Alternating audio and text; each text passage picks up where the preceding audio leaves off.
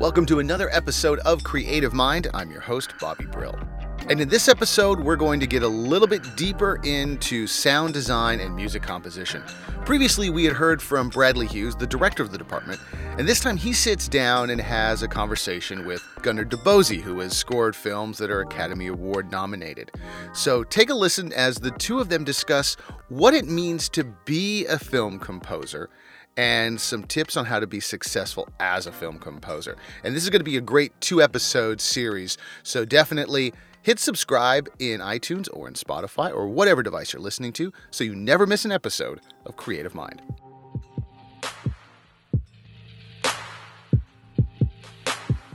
Hi, I'm Brad Hughes. I'm the Department Director for the School of Music Production and Sound Design for Visual Media at the Academy of Art University.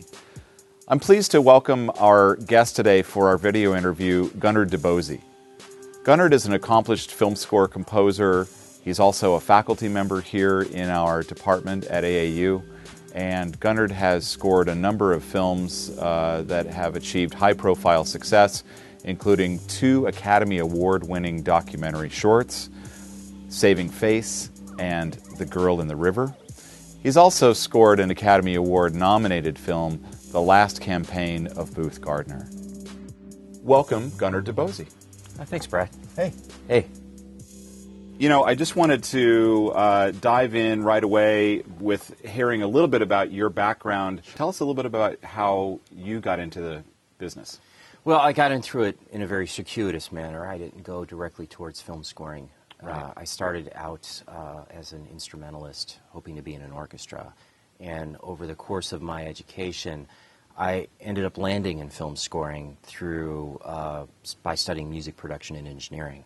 So I had a, a different way into the business. It wasn't a uh, it wasn't the, my first goal as a as a music student when I was young to be a film composer, but that's just what happened, and um, I'm glad it did because it's worked out pretty well so far for me. Uh, I grew up in Cleveland, Ohio, and uh, I studied Suzuki violin at a very young age. And uh, I uh, then took the clarinet up when I was in second grade and played in a couple of regional orchestras in the Cleveland area. And uh, then when it came time to go off to college, it was music performance. And so Right. I, my ambition was to be in an orchestra. And while I was in college, I, I, I saw music was so much bigger than just being in an orchestra, and I wanted to be. Uh, I had a desire to do something that was just larger than sitting playing clarinet in an ensemble. I wanted to create, and I wanted to uh, produce things for popular music genres, and I had ideas about film scoring, but I really didn't know if I wanted to be a film composer long story short, uh, I ended up going to Berklee College of Music, and I ended up being the only clarinet performance major who was studying sound engineering. And uh, so it was a, an odd sort of marriage of classical training with contemporary music production. Yeah. And that kind of got me into writing projects and scoring things for visual media. So that's sort of how I started. I think that's interesting because I think a lot of our students here probably have a little bit of a similar or at least a parallel background. Sure. Many of our students are instrumentalists Sure. or they, they're, they're accomplished uh, piano players or Right. something like that, but they're, they come to Academy of Art to learn about the production side of things and learn about um, applying musical composition skills and or sound design skills to visual media and narrative storytelling. So I think I see some parallels there. That's interesting. Yeah, I, I, like I said, when I was at Berklee, I was always playing clarinet in film scoring ensembles. Yeah. So I was actually looking at film composers, people who were studying it, and going, geez, I'd like to do that. Uh, I, I don't know if I want to do that, but that I'd like to try that and see what I can, see if I can make any inroads in that world. And so while I was there, I, I was uh, probably, this is in 1996, I was uh, studying desktop music production in the synthesis lab. So we started working on Mac-based productions, uh, native to um, what we use now as digital audio workstation technology. Right. And long story short, that kind of morphed into me doing a lot of synthesis projects for visual media. Short films, short clips, working in the synth lab, and I thought there's got to be a way to take this whole technique of working in uh, audio production and molding it with film scoring without there being necessarily the big orchestra all the time, where I could be using sample based orchestras and music synthesis as a driver as opposed to uh, compositionally being driven. So, my sort of, I guess, similar to what Hans Zimmer was doing in the 90s with sequential elements in music, I started playing around with at Berklee. So, we Yeah. were all sort of copying that at the time. And so my entry into film scoring was more from a production orientated world versus a compositional world. I think that makes sense because, as uh, I- I'm sure, obviously you're a living example of this. So much of what we try to teach our students here is that it's no longer enough just to be a good composer or a good Right. instrumentalist if you want to be in this world, right? The technical demands and the audio engineering and production functional skills with DAWs, et cetera, are are uh, so much higher on composers now than they ever used to be. Yeah, I mean, um, b- back in the day, uh, you you know, tw- 30 years ago, you didn't have to deliver perfect mock-ups. Right. You could deliver a, a cassette tape Yes. of your score, and they'd say, "Oh, that sounds great." Now they want to have the score finished. It's got to be done uh, before you even give the you know the whole thing has to be perfectly um, it has to be perfectly produced and and that's what's driving everything in film scoring right now it has to be composed well but it has to be produced as a finished product and i think that's the real big difference between film scoring now and film scoring 30 years ago Let's just fast forward a little bit. Tell me about your first actual film scoring project. What was it and how did it come about? Oh wow! Um, again, it was one of those happy accidents. I was. Um, everybody at Berklee was telling me I'll never find a film scoring job by looking at online ads for film composers. Right. So, uh, of course, uh, I didn't know anybody in the industry. Uh, so I went online and uh, I found an ad for. We are looking for Middle Eastern music for a film that was shot in Afghanistan. It was just a little ad. Please send your CDs. So this is back before we had SoundCloud. Uh, to this address in Hollywood. And so at the time, I was producing a lot of music at home with what I knew. So I, I being a woodwind instrumentalist and being somebody who played Armenian duduk, I was doing all this Middle Eastern world music fusion uh, in my own home studio. I sent a few of these tracks off to the film editor. And this is very important. Um, and the film editor placed them into the timeline of the movie. Uh, the director and I didn't even speak, and the director said, "Hey, I really like that music. Uh, can we? Is this guy available to score the movie?" And uh, I got a call from uh, a guy who was formerly the drummer from Bad Religion, uh, which was a punk band in the '80s, uh, who became a film editor, and he said to me, "Hey, we got your music in the in the cut. Do you want to score this film?" You know, again, I had no expectation on being a film composer per se. I was just sending my music out, trying to get it in something to generate a royalty, or, or you know, I didn't have any ambitions beyond just doing that.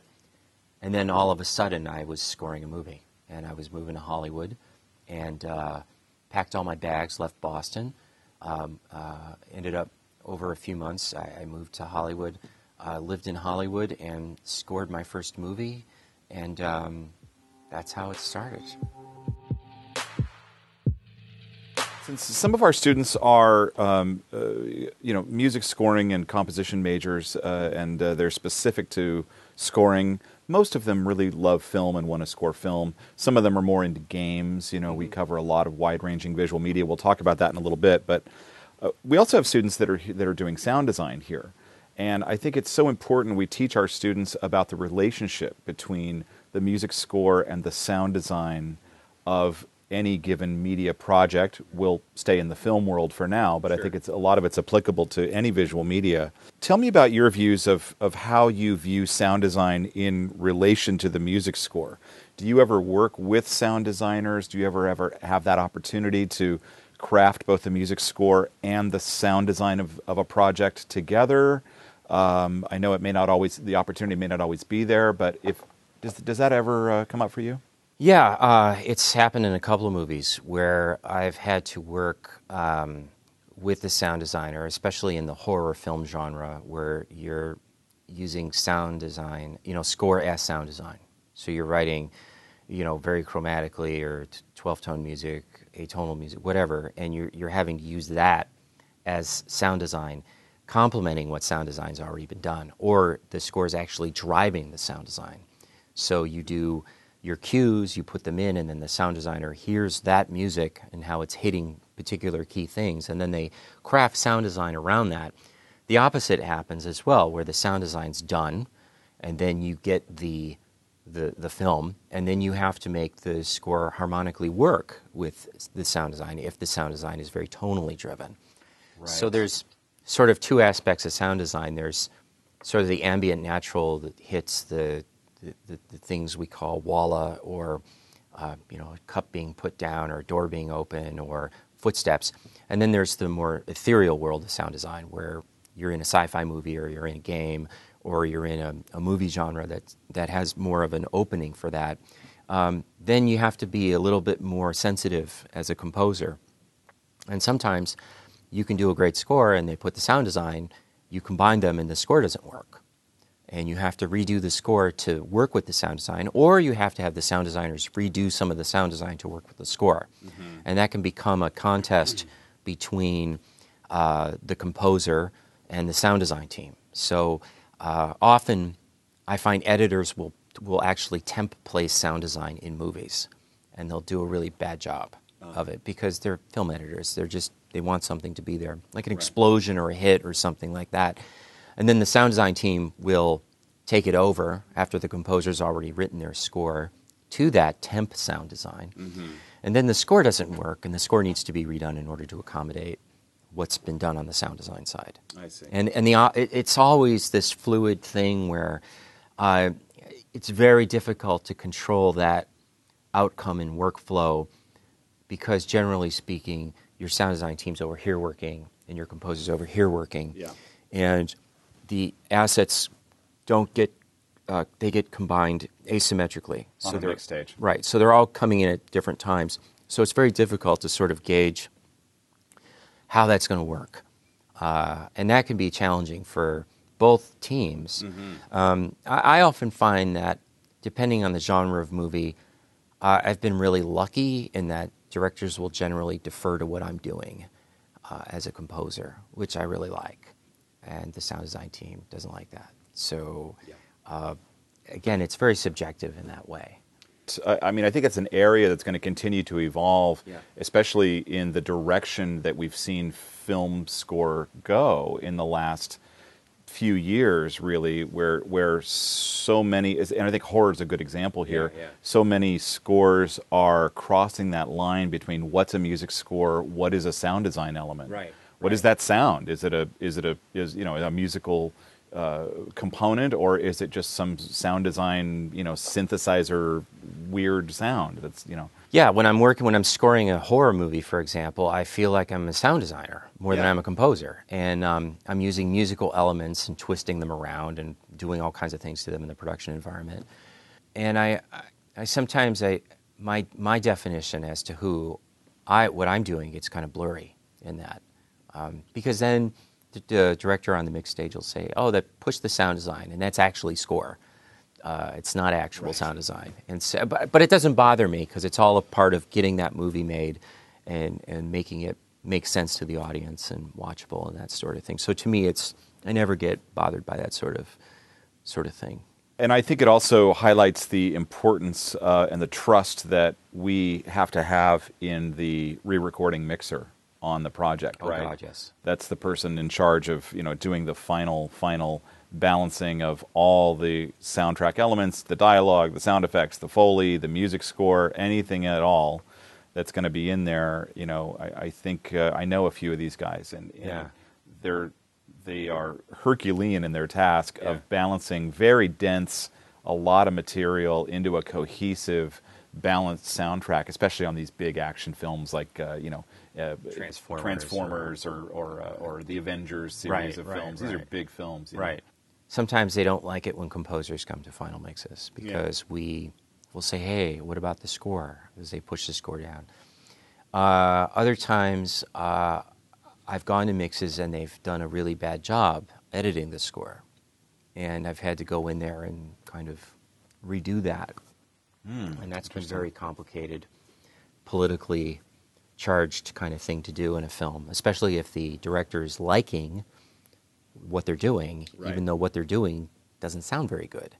And I know that a lot of people out there will say, well, you know, composers have a different way of hearing things, but I, I think we have, uh, as a composer, um, you know, the, the music, the musical continuity is is as important as the story continuity. So I've I've often had a little, I've had a few battles with directors around that, um, and we've always achieved um, détente in that place where we've come to a crossroads where um, we make the score work with the sound design and all the other sound elements. Mm-hmm. So that's always a very difficult relationship, and that's um, something that you can push uh, depending on how how what your working relationship is with the directors. Just in terms of you know career advice for students that might be about to graduate and, and enter into this world, um, you know, what are some of the skills that you feel are most important in today's job market for young composers, young music producers, soundtrack designers? I'm, I'm thinking that um, you know the ability to communicate and have dialogue with a director might be one of those things. But I'd be curious to hear your thoughts as well. Just what are the what skill set is most important? Well, I think skills primarily because you don't have any credits, so you're only as good as what you can do, and um, it's a great chicken or the egg question. How do I get a credit if I haven't worked very much? And the way you're judged is how much skill do you bring to the table? Mm. What can you do? And so for uh, young, younger people or people starting out in this field, be prepared to do all the things that you may not necessarily had intended to do as a sound professional. So, for example, if you're a composer and that's what you've been studying, you might end up not getting the composing job right away. You might get the sound designer job first. And if you do a great job doing sound design, then they'll ask you to compose. So that's why you have to be good at the technical skills as well as the creative skills mm. because oftentimes what they need is somebody to, you know, do sound editing and uh, they, ne- they may not necessarily want you to do something like a score right away because of your lack of experience. On the other side of that, if you deliver a lot of really great music as a part of an audition for a film that you've been producing at home, you may get the composer job right away, as I did on my first film. You know, I spent a year producing music at home, getting really good at it, and then the first film I ended up scoring went to Sundance Film Festival and got picked up and released internationally. You know, and a lot of people spend years trying to get to that level. And my whole philosophy was uh, at the time um, the only way I'm going to make any inroads in this field is if I bring an incredible amount of skill to what I'm doing and a good product and a good brand to what I'm doing. Uh, so I, I always encourage students to spend as much time as they can honing their technical abilities as mixers and editors and their compositional abilities by writing lots and lots of music so that when it's time to audition for that film scoring job, mm-hmm. they have a music library that, that is varied and um, well produced. And then the hesitation on the side of a director or a producer to hire somebody who may not have done a score before won't be so hesitant. They'll say, The music sounds great, let's hire this person to do this. So that's, that's my advice, is to work really, really hard and make a lot of music and also concurrently work on your technical abilities as a sound designer, sound editor, sound mixer, recording engineer, whatever, or even um, getting a job as a, as a production assistant on a movie. Uh, there have been many composers who've done that, who've who've gone that way just to learn as much as they can about the film industry. So uh, I think taking a very peripheral view is sometimes the better way to get to what you want than taking this direct view. This is what I want to do because all this other stuff needs to get done. And if you're only focusing on this one thing, you might miss the opportunity of working with a really brilliant post sound mixer Sure. or working with a great music editor. So those are skills that are just as important as compositional skills, for example. Yeah, and I, I think experience counts for a lot too. Um, we try to provide students at Academy of Art with a lot of collaborative opportunities by having them, you know, do the music or the sound for an animation or a game or a student film. Um, a lot of our students are doing that. And I know I've talked to a lot of industry people. Uh, I had a conversation with Randy Thom, the director of sound design at Skywalker Sound, one time. And he said, you know, look, you know, experience counts for a lot. The skills have to be there, the base level skills. Mm-hmm. You have to be able to, you know, have a, a, a, a demo reel or a portfolio that presents your best work that you have. But right behind that, a lot of people who are hiring are looking for people who have collaborative experience. Yes. And even if it's on, I'm, I'm thinking of this chicken and the egg question, right? sure. Because Of course. yeah, it's like, well, no, I haven't done any feature films yet. I haven't done anything that's been in a festival yet. Well, of course, it's you're just starting out. Right.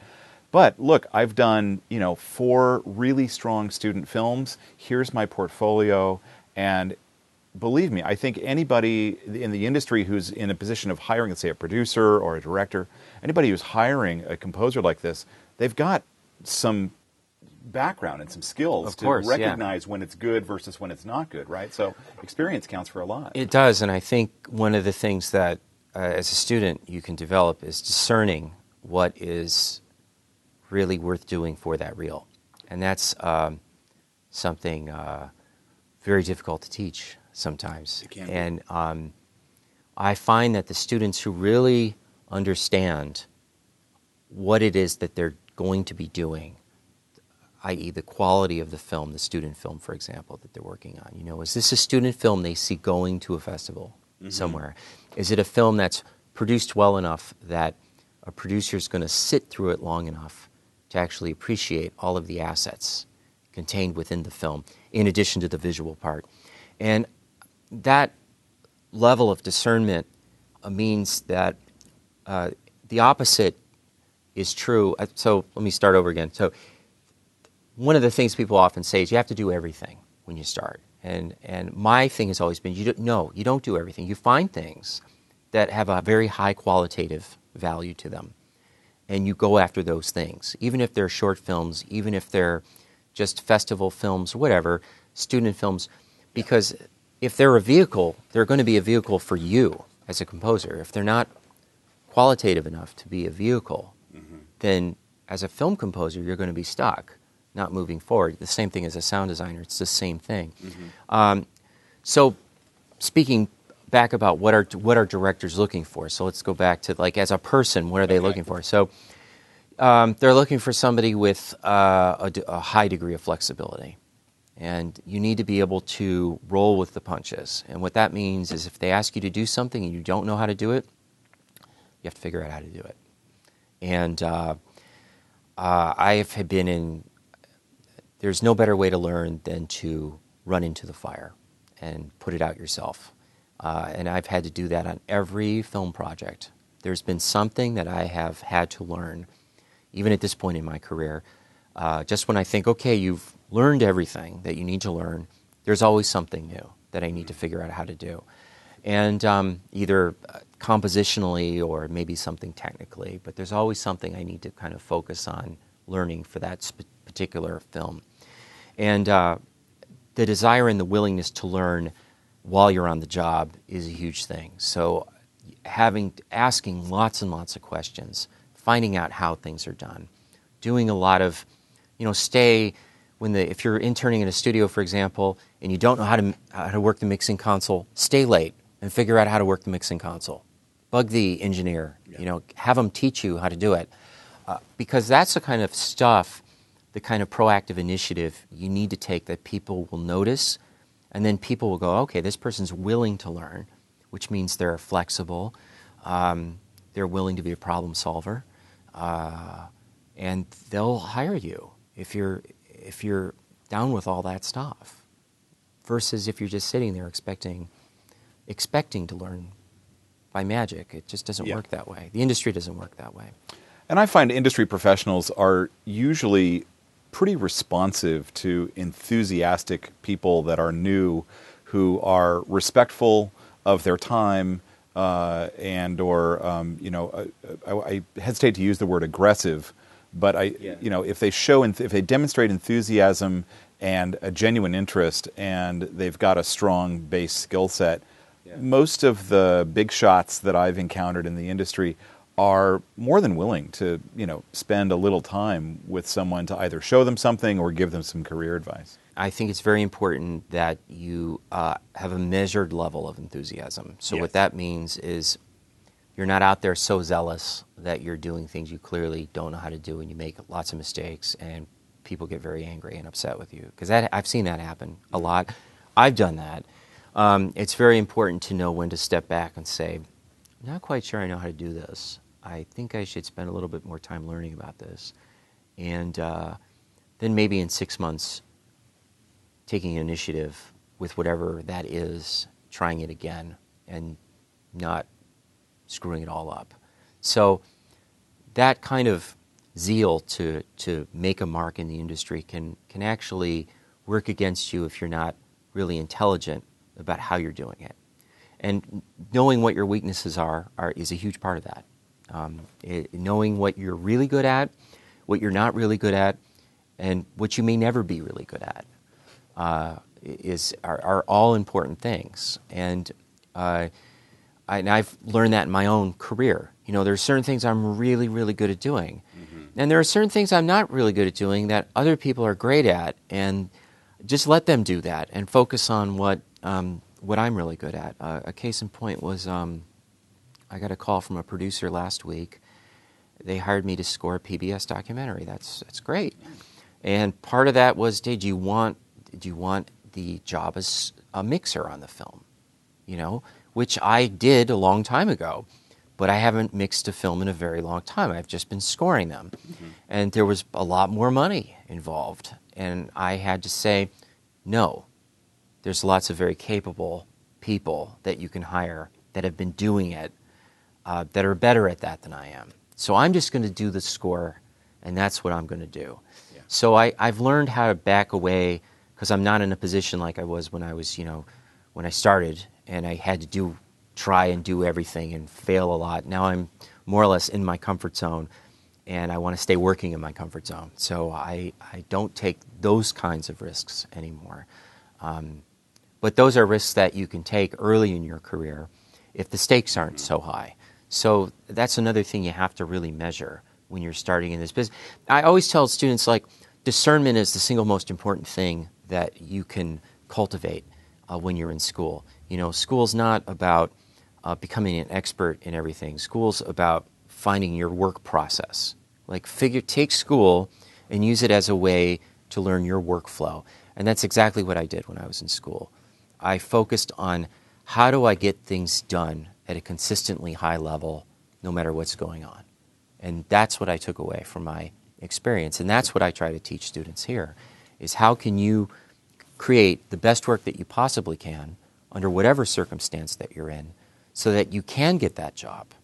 Like how can you develop that consistent high level? And and that's a real I think sometimes as a as an educator, you know, I, I forget that that sometimes can take many, many years to do, but that's really what we do in this business is we figure out on the sound side of, of it yeah. uh, what how to get really good at whatever we're doing and that's something that can always be improved but at a certain point if you want to work regularly you need to figure that out